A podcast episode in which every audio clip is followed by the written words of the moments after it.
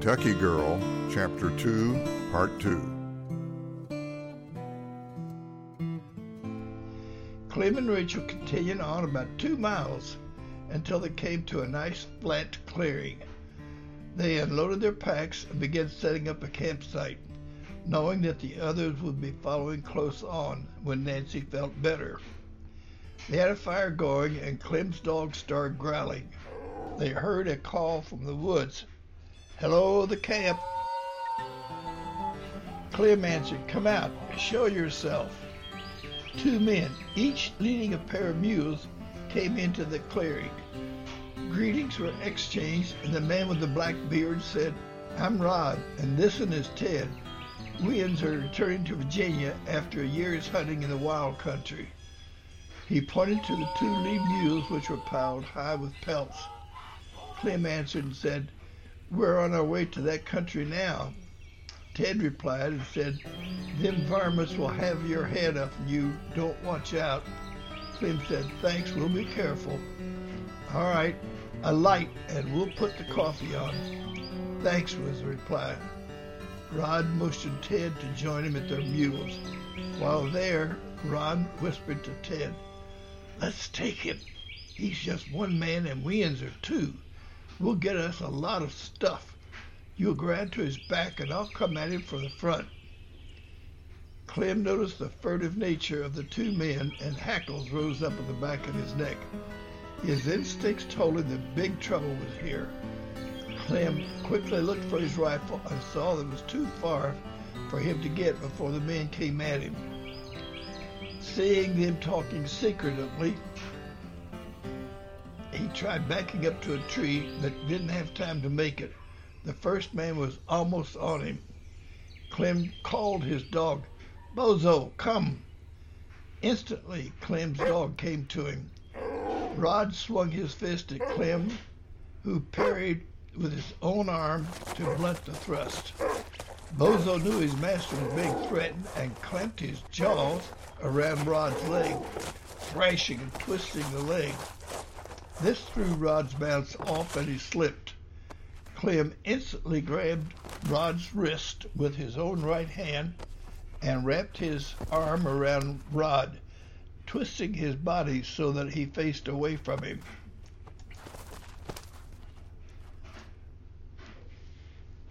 Clem simultaneously thrust his left knee onto Rod's back, forming a vice. Clem grabbed his right wrist with his left hand and with great strength pulled his forearm across Rod's neck, choking off all wind. Rod, with both hands, tried to wrest Clem's arms from his neck. He thrashed and twisted, bringing both men to the ground. As they fell, Clem maneuvered so that he landed on top of Rod, further tightening Clem's arm on Rod.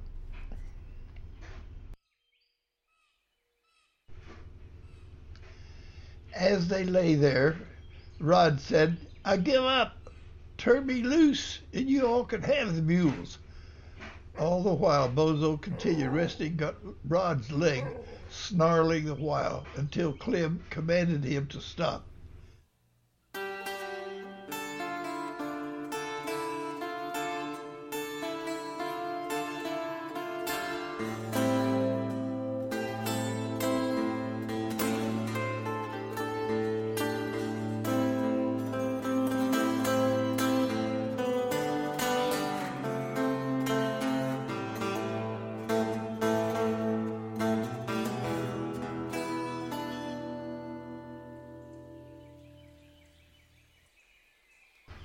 As soon as the two men exchanged whispers, looking at Clem and her, Rachel knew that things were wrong.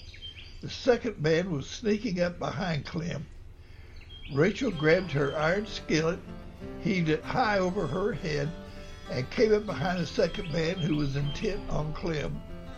She brought that iron skillet down as hard as she could on his head, knocking him to the ground.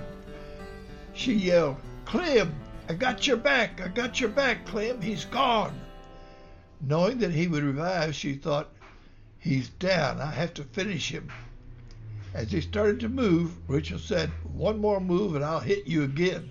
This time I'll hit you hard. This scared the man and he lay quietly. Rachel thought, You were going to get my Clem, were you? Not now. She yelled, Clem, he's gone. I got your back. Both the other guy and Clem heard what she said.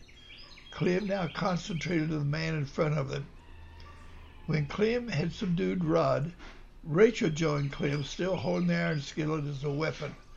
They looked at each other with relief and amazement. Thank you, Lord, for watching over us, Clem said out loud. While they were getting over the shock of the fight and trying to figure what, out what to do, Rachel and Clem held each other tight. Rod and the other man saw Rachel and Clem's attention was not on them, so they took off running as hard as they could. Clem said, Let them go. Maybe they've learned their lesson. Rachel whispered out loud, I'm sorry they came to this, Lord, but they were rotten. Bert, Dan, and the others came up. Dan said, Whoa, what happened here? Betsy and Nancy, seeing Rachel's hair all akimbo, rushed to hold her in their arms, asking questions a mile a minute. Since the fight, Rachel's rapid breathing had returned to normal, and she appeared very calmly as she explained to the others what happened. Since the two men had abandoned their mules and ran away, it was now the responsibility of Clem and company to take care of them. They unpacked the mules, and after giving them a meal from the grain they found on their backs, they hobbled them, tying them to trees. Then they set about securing the camp for the night. They still had a lot of discussion about the events of the day. Since Nancy had not fully recovered, they decided to spend the next day in camp. Also, by spending the next day in camp, it will allow them to repack the mule train. One thing became very clear. They had now acquired four mules, two of which had heavy packs of pelts. The other two mules carried camping gear.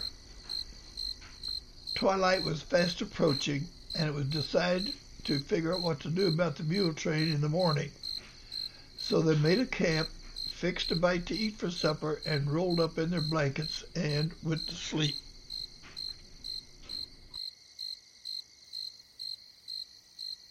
You.